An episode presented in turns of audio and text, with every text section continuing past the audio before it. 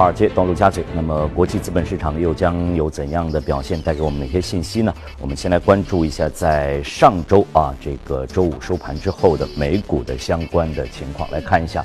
呃，道琼斯呢百分之零点一五的涨幅，两万一千八百三十点三一点。纳斯达克标准普尔的跌幅呢是在百分之零点一二和零点一三，分别是报收在六千三百七十四点六八点和两千四百七十二点一点。我们马上呢再来连线一下驻纽约记者葛威尔，了解一下具体的情况。葛威尔，早上，主持人。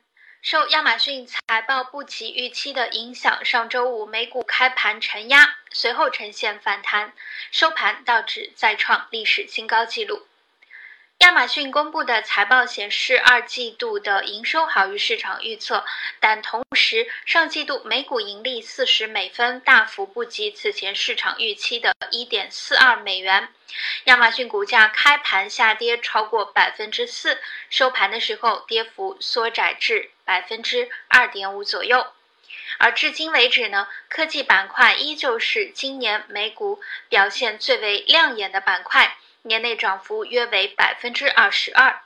上周标普五百指数和纳指均小幅收低，而波音、卡特皮勒和 Verizon 电信等大企业财报利好，则推升道指单周涨幅约在百分之一左右。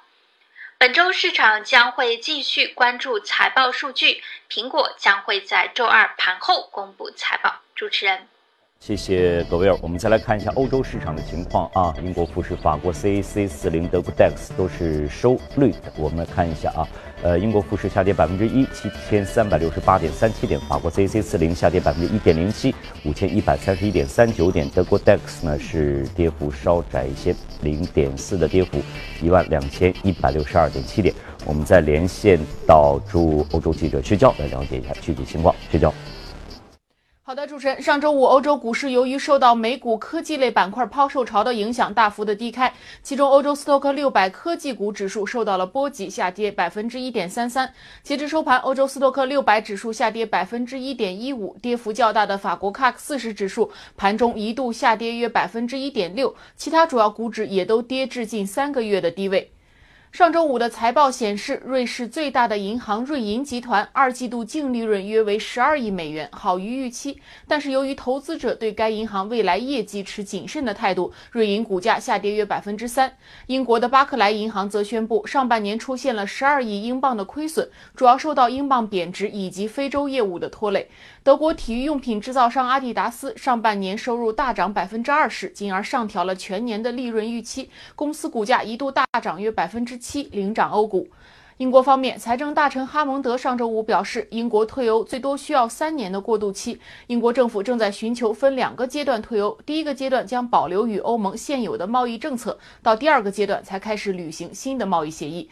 市场对于软退欧预期的上升，令英镑对美元上周一度攀升至近十个月的高位。主持人。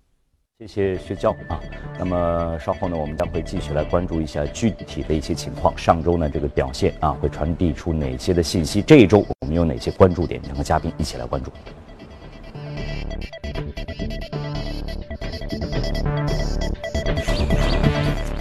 好，各位，我们今天呢和这个秦总一起来关注一下。秦总，三十一号这个月要过去了，而且一个新的交易周又来临了。对于这个上周呃传递出的这些信息的话，我们应该怎样的去理解它？您怎么来看？对我们因为看到就是上周的话，标题的话还是一个美元下跌，是吧？嗯，就是我们看到美元持续在下跌，那也博到了眼球，是吧？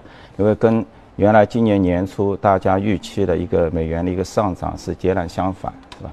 同时呢，我们也可以看到欧股，欧股今年很好，是吧？就是说它的一个绝对值涨了百分之十二，但是如果你考虑它的一个会员呃，就是汇率的一个上升的这么一个效应的话，那实际上的 Stocks 六零零的话，它上涨了百分之十九，美国到至今的话还是一个百分之十，啊，就是说它的一个。标普五百，它绝对值上涨百分之十，嗯，但是呢，我们要看到，同时美元指数，它又回撤了接近百分之八跟九左右，是吧？所以你把这几个因素啊考虑在内的话，其实美国没有大家所想象的那么强，是吧？你要考虑一个汇率的因素。这也就是说，今年下来就是说整体一个美元下跌的这么一个，也就是说，它的一个经济，美国的一些经济数据没有大家所想象的那么好。然后的话，你预期中的整个一个美联储持续的一个加息的这么一个动作，但到了年终的话，我们发现它变得越来越的鸽派，嗯，是吧？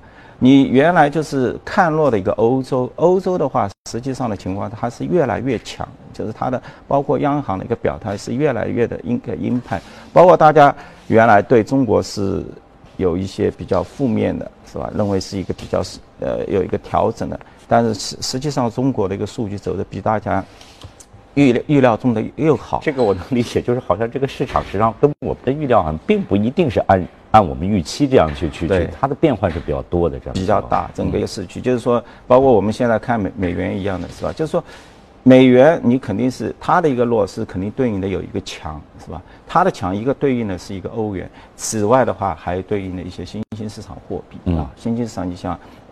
啊，就就像包括像今年的一个澳元，打走的都非常好。之前的话，大家都是一个普遍的一个。这个我们很很很容易理解。比如说，美国实际上在上周我们也提到了，它的这个表现差于预期，可能跟这个特朗普上台之后一系列政策的推行受阻。嗯。包括我们此前可能对它的这个预期太强了，这样一个相对的对比之下，嗯，它显得更弱一些。但是欧洲实际上我们也在说，它实际上也存在着很多的变数啊。嗯。但是为什么会会出现这样一种情况？因为我刚刚就是说，大家就是说在交易的人。就是你希望出现一个比较明显的一个趋势性，大家才可以进行讲。但是你其实你过往你去看 DXY 就是美元指数这么一个拉长一点看，其实对比较有利的这么一个 DXY 就美元指数，应该就是在九十四到九十六之间徘徊。但是呢，我们在去年的时候，因为特朗普上台，大家有预期可以迅速的把它推高到一百一百多的一个位置。那现在呢，又一波打下来，打到九十三。那其实。打下来的时候，就是说你整个一个美元，因为它是全球的一个储备货币，它也不希望自己看到自己强，因为所所有的就是美国好一点，其他新兴市场也好一点。那么这样的一个趋势的话，才是更符合一个全球的一个 balance 一个平衡。嗯嗯。你不能一枝独秀，是吧？你不能美元直接上升，那新兴市场下跌，那么整整个一个原材是。原材料市场也下跌，那现在的话是，其实刚刚就是说美元它是回到它一个应该到了一个比较均衡的一个位置，这个均衡的位置的话，就是我们所现在期待的。其实现在是一个最好的时代，什么最好的时代呢？就是说发达国家它股市在涨，然后呢它的那个 GDP 有百分之，像美国的话去年报出来百分之两点几，新兴市场也在涨。全球的一个经济增长现在是三点六，我看了一下三点六，那么这样的话是高于它一个长期的一个平均三点五，应该是在一个最佳的这么一个状态。也就是说，我们不希望是此消彼长的一种状态，啊，反而是像您刚才提到的一种平衡的平衡，一种就是我们套用跟经常用共同繁荣 这样一种对一种一种这样的情况是最好的。对，嗯。然后呢，其实你看，包括像市场现在一直在谈论整个一个波动率比较低，是吧？就就是说。VIX 大家都蛮紧张的，那会不会出现一些其他的一些黑天鹅？因为这在九点几了。其实我们观察上一周的话，其实还是蛮明显的啊。上一周的话，你出现板块上上涨的一个逻辑的话，第一个就是说一个美元下跌的一个逻辑，那么它对应的是一个黄金跟铜啊。那国内市场其实也也反映到的，是吧？还有一个就是它收益收益率曲线变缓，就是说它的一个国债收益率十年期从两点三八打到两点二八。那么体现在个股上的话，我们反反映了就是对息口下降比较敏感的一些行业，比如说电信，电信是一个 utility 的话，完全是一个利利率下跌呢，对它肯定是有利，是吧？同时我们也可以看到，像一些工业地产 REITs，包括一些酒店的一个 REITs，它都是受益于这个息口下，所以它们也出现了一定的一个上涨，啊，就是价格也出现了一定的上涨，是吧？所以呢，当然科技板块的话，就是说可能。就是现在大家争议都比较大，是吧？就是因为为什么说，就是现在出了三个，就是说一个 Facebook，大家好预期是上涨的，Amazon 是稍微跌了一点，包括 Priceline，刚才我们新闻当中也都看到了，也也谈到了，就是说这三个股票是整个一个华尔街对它期待最高的，它的今年的 EPS 的利润增幅，你像 Amazon 的话要要接近五十以上。但是呢，它二季度传递的一个信息的话，它是同比下降了百分之七十，但是它股价只有百分之二，嗯，说明大家对这个贝索还是有看好很大的一个信心，就是认为它只是一个单季一个，因为它的 top line 它的一个销售额不断的在增，因为在你看整个一个美股，它对整个一个 top line 还是蛮预期，就一个 top line 就是说一个销售的一个增长，还有一个是净利润的一个增长，这两个值大家都是紧紧的抓在手中。你看上周一个很典型的，就是说原来的一个食品，就是说走的走的还是不错的，你像那个。我们都知道了，百胜中国是吧？去年 IPO 上市的话，那它从二十六最高涨到四十一，接涨幅接近百分之六十，是吧？包括像那个就是星巴克，包括像我们所有人吃的那个达美乐的那个披萨哈，是吧？就是那个披萨饼的一个连锁，股价都非常好，是吧？但是呢，上周两家包括星巴克，它出现了一个百分之十以上的跌幅，啊，跌幅很大。就是业绩一出来，大跌幅都很大。你像星巴克，我看已经是这个这个就跟您说的，大家可能就关注点，一个关注点不及预期的话，马上马上会在市场当中给你表现。对，所以呢，这也是所谓就是说，目前相对来说，美股是比较一个安全的，就是说它是一个比较理性的，就是说你业绩不好，你市值很大，我。一步到位跌百分之十，好的业绩 OK 出来，你像百度出来，我就可可以给你涨百分之十。大家预期比较差，你好，我我就给你涨。所以呢，这个市场它是在盘中啊进行急剧的一个调整。所以我们给我们看到的是它的一个指数在高位，它的波动性很小，但是在行业不同的个股之间，它发生了一个表现，分化很大，是吧？你像星巴克，我觉得它也蛮聪明的，是吧？它它的原来的预预期是五十九美。美分，你现在出来是五十四美分，调低百分之十，股价立马下压之后，紧接着他的 CEO 公布了一个中国收购，其实蛮大的，嗯对，就是十三亿美金，把那个统一里面上海星星巴克为什么要做这么动作？就说明未来星巴克还是。依靠这个中国，他是就是要打中国牌，对吧？也就是说，你以前他都是跟一个人进来合作，合作了一段时间之后，培育了市场，自己对这个新的市场有体验了，他然后自己一收头，自己来做。那么现在的话，你收了这个上海、浙江一千三百多家之后，那现在就是说他的一个。计划就是未来四年，OK，我星巴克我要在中国要增长到五千家，那现在是两千八百家，那还有一个两千两百家的一个规模，然后未来的话你是百分之百权益拥有，是吧？所以所以呢，我觉得呃这这一个的话就是打这个中国牌，是吧？当然我们看到食品股下跌，刚刚我们那个节目啊也说到像阿迪达斯，嗯，对，阿迪达斯，对，这是。这个升幅的是非常大的，其实市场就是表扬了它。为什么？你的利润你出现了百分之十七的增幅，但是就是你的收入，但是你的业绩层，说明你它是有百分之二十八的增长，那说明就是说你的经营杠杆是非常有利的。所以你看整个一个阿迪达斯的话，它是到一百九，Nike 不行，但中国。包括像那个就是我们的二零二零的那个那个安踏体育也非常好，昨天我看了一下，也达到七百亿港币的一个市值，相当不错，是吗？因为它的利润值还是最高的。所以说这些出现的一些变化，不管是上涨也好，下跌也好，都是有它的一定道理是在在里面的。对，大家从其中的，比如说这只呃股票或者这个公司的这样一个业绩表现，完完全全可以寻到一些相关的脉络。对，包括你像那个美元的一个下跌，是吧？其实美元下跌，现在华尔街还是蛮开心的。为什么呢？就是说你美元下跌了，因为美国它是一个外向型的，它很多收入都是一个国际化公司，所以你美元下跌一个点，对它的一个标普五百的一个利润值是。每股收益的话增加零点五，就是它有一个效应在那。那你现在今年你看啊，到了四季度是特别明显，因为你看去年美元上涨是出现在什么时候啊？是特朗普上台是在九月份、十一月份，就是在四季度的时候。那么你现在有一个基差效应，它当初的话已经在一百九十九到一百，那现在是九十三的一个位置。那么我们去看同比效应的话，就是光考虑这个会员因素，你就可以把四季度的一个利润推上百分之五到六的一个增长。那么继续可以把这个美股停留在一个相对来说一个比较高的位置，只是现在对它的一个提升的话，是一个汇率的一个汇率的一个比较有利的这么一个因素。好，谢谢这个秦总这一时段呢对于相关的市场的一些解读和分析啊，下面呢将会进入我们今天的一董美股榜。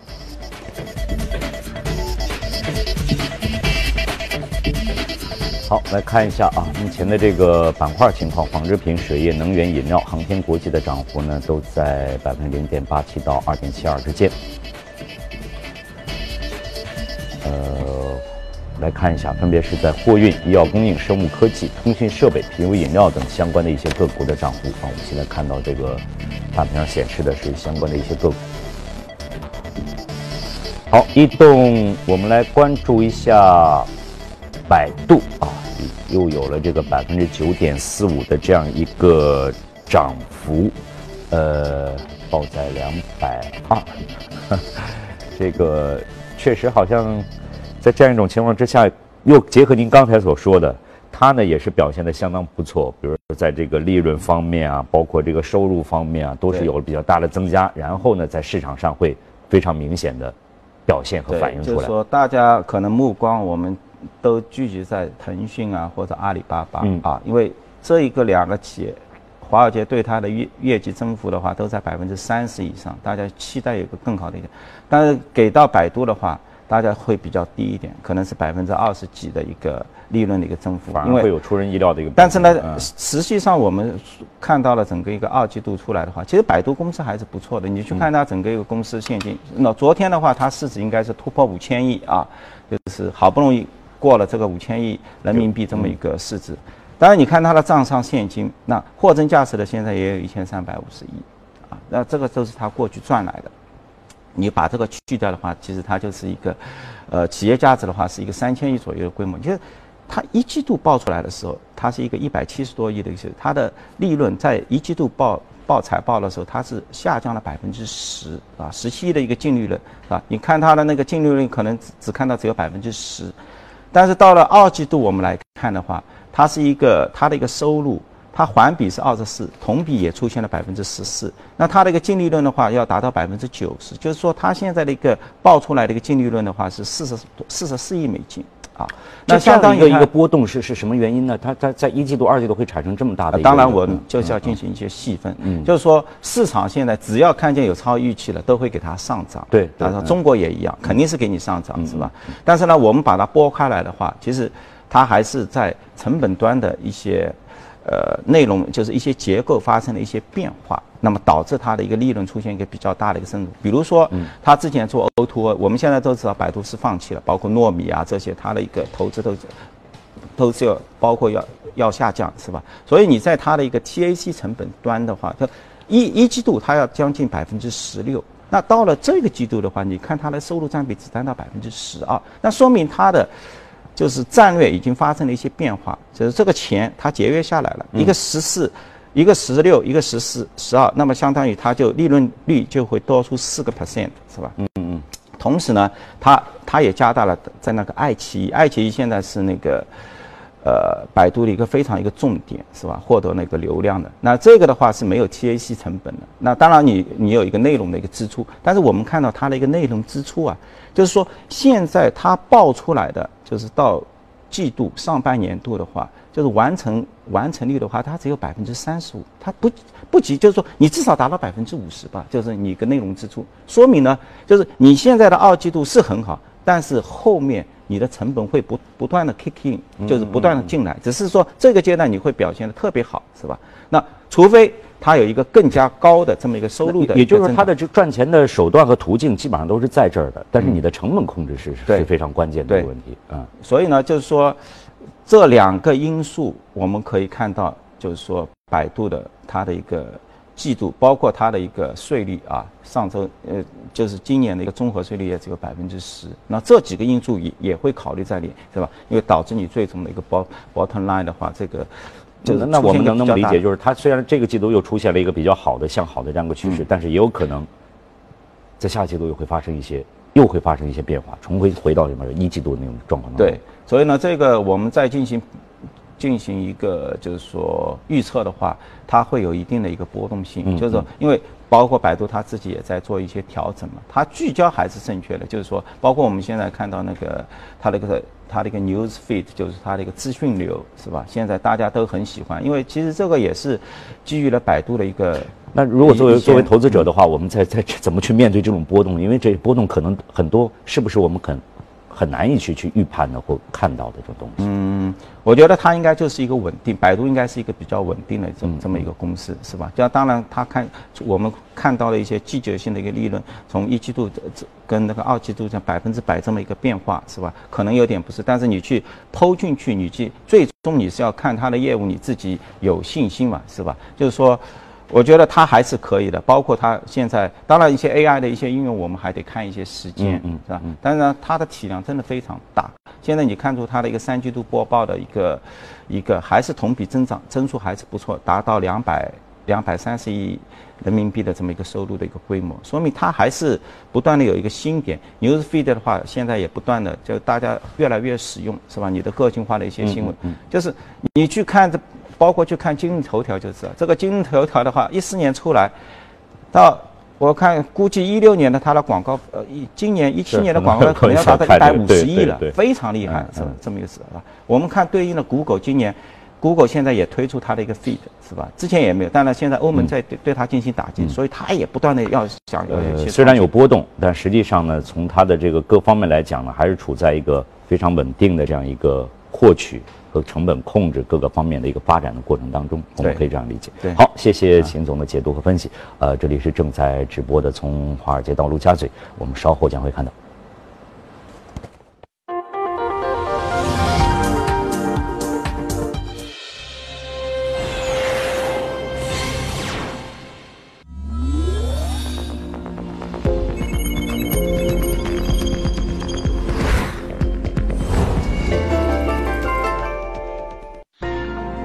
享人生由你我带冠名播出。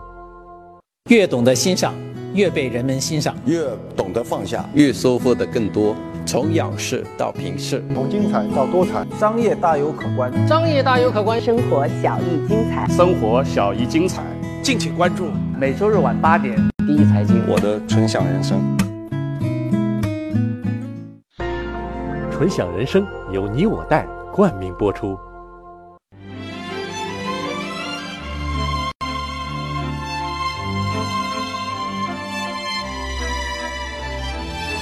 跨越三个世纪的经典，老凤祥。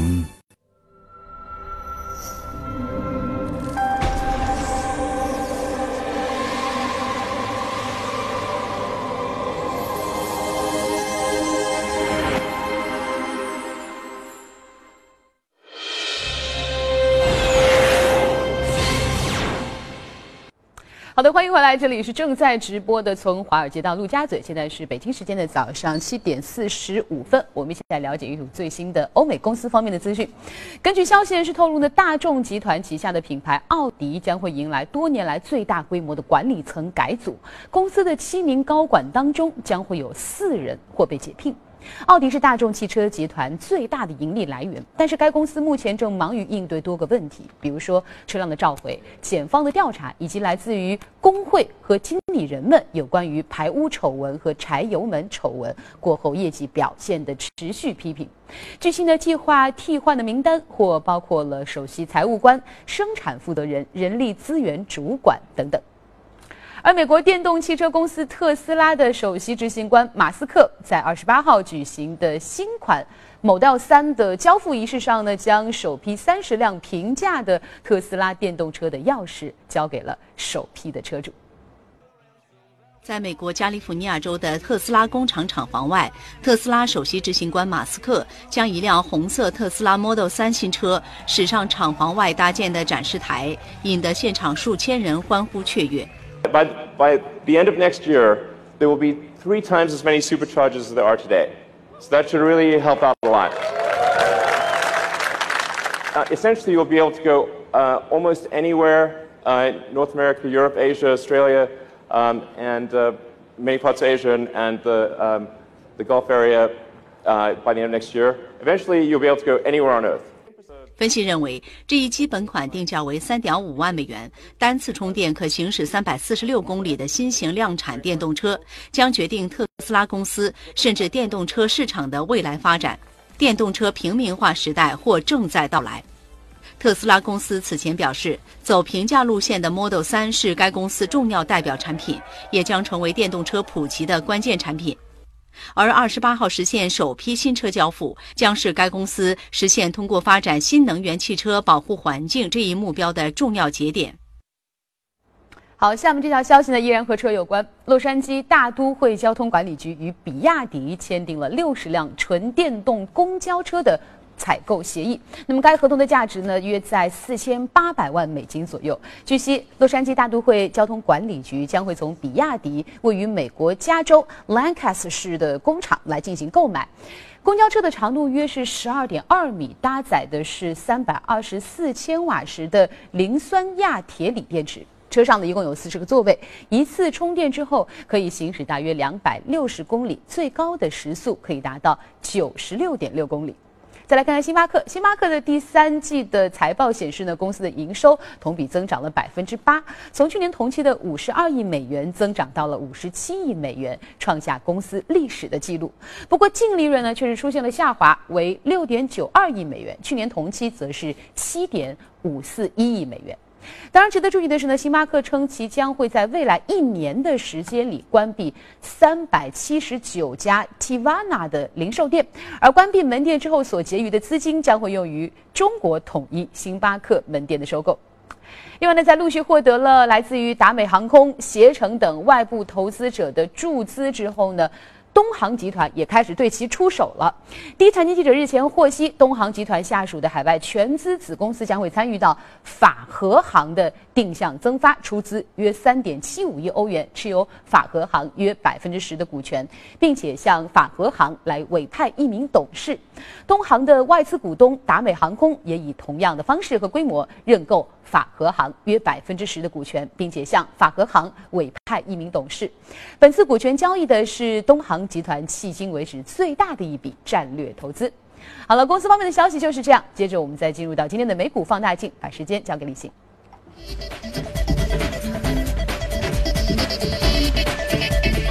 今天的美股放大镜啊，我们来关注一下值得关注的美股。这个是一个呃医药研究所啊，三方医药对，这这个我我这应该具体的这个翻译过来应该应该是个。就是美国控股实验啊啊，美国控股实验啊，那如如翻翻译对，千亿医学独立实验室，这个我们怎么去端到端的啊？是专门做药药物研发的。对，现目前市值的话是一千亿，是吧？对标的话，我觉得国内的话可能是一个你做那个药物研发里面的话，比如三方里面，就像那个药明康德是吧？嗯嗯，他也在香港上市了，今年。表现也不错，嗯，之前他在美国私有化的，然后回来一拖三，是吧？那另外一家可能要到 A 股也要上市了，是吧？那很快它也是一个千亿，是吧？另外一个话就是做那个体外检测，是吧？体外检测的话，像国内的迪康啊这些这些这家公司，就是说，所以呢，就是说它 LH 的话，就是现在全美它整个一个实验室，它是一个比较稳定的收入的话，市场份额大概在七百多亿。它主要是受一个是。药物研发，一个是检测，检测方面两个。那药物研发的话，主要是源于它一四年收益了科本斯一家公司。嗯。那么主要是给那个呃医药公司啊，包括生物药公司啊，让你做基本的临床像一二三期啊这些做那个药品试嗯测试的时候，它提供这些医学服务是吧？那这个也比较稳定是吧？那么自身的话，行业的话，它也也有一个不断的一个并购的这么一个消息，它公司也不断的在并购、收购一些，呃，特殊类的一些，就是说专业性的一些医学公司，它公司也不断的在做，是吧？那另外一家的话是 Quest，那么它它的主打的策略，它现在是在三方里面，它是占百分之三十九，那么 Left 美国实验控的话是占百分之三十一。哦。那么 Quest 它的策略的话，它收医院，因为我们知道七百五十亿的份额里面占有的一个是。就是医院的一些实验室，还有一个呢，就是美国有很多私人诊所，嗯，私人医院、私人诊所里面也也有一些那个检验科的一些内容。再一个的话，就是三方独立。所以这个这个这一块份额的话，目前来看的话，他们的一些并购的一些策略的话，可能就是在前面两章里边，我不断去收购资产，因为三方独立目前就两家。能够挨上上次所以我们要说的，在我们这个打的这个标题是千亿医学的独立的嗯。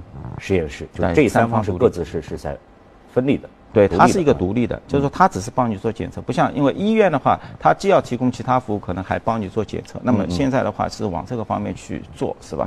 所以呢，那么看公司自身的亮点呢，就是它目前我看一下，它百分之八十及百分之八十二左右。它主要来自于美国本土，还是在美国本土？本美国本土，所以呢，但是呢，公司有一个计划，就是说是往那个海外进去那海外它主要现在百分之八十多是在本土，美国本土，美国、本欧洲啊，这个剩下的这个亚洲啊一些区，欧洲、亚洲都有。有。对，准备它要扩充出去，那么有给人一定的遐想，因为它的一个就是说它有一个外延的一个嗯扩张的这么一个因素，是吧？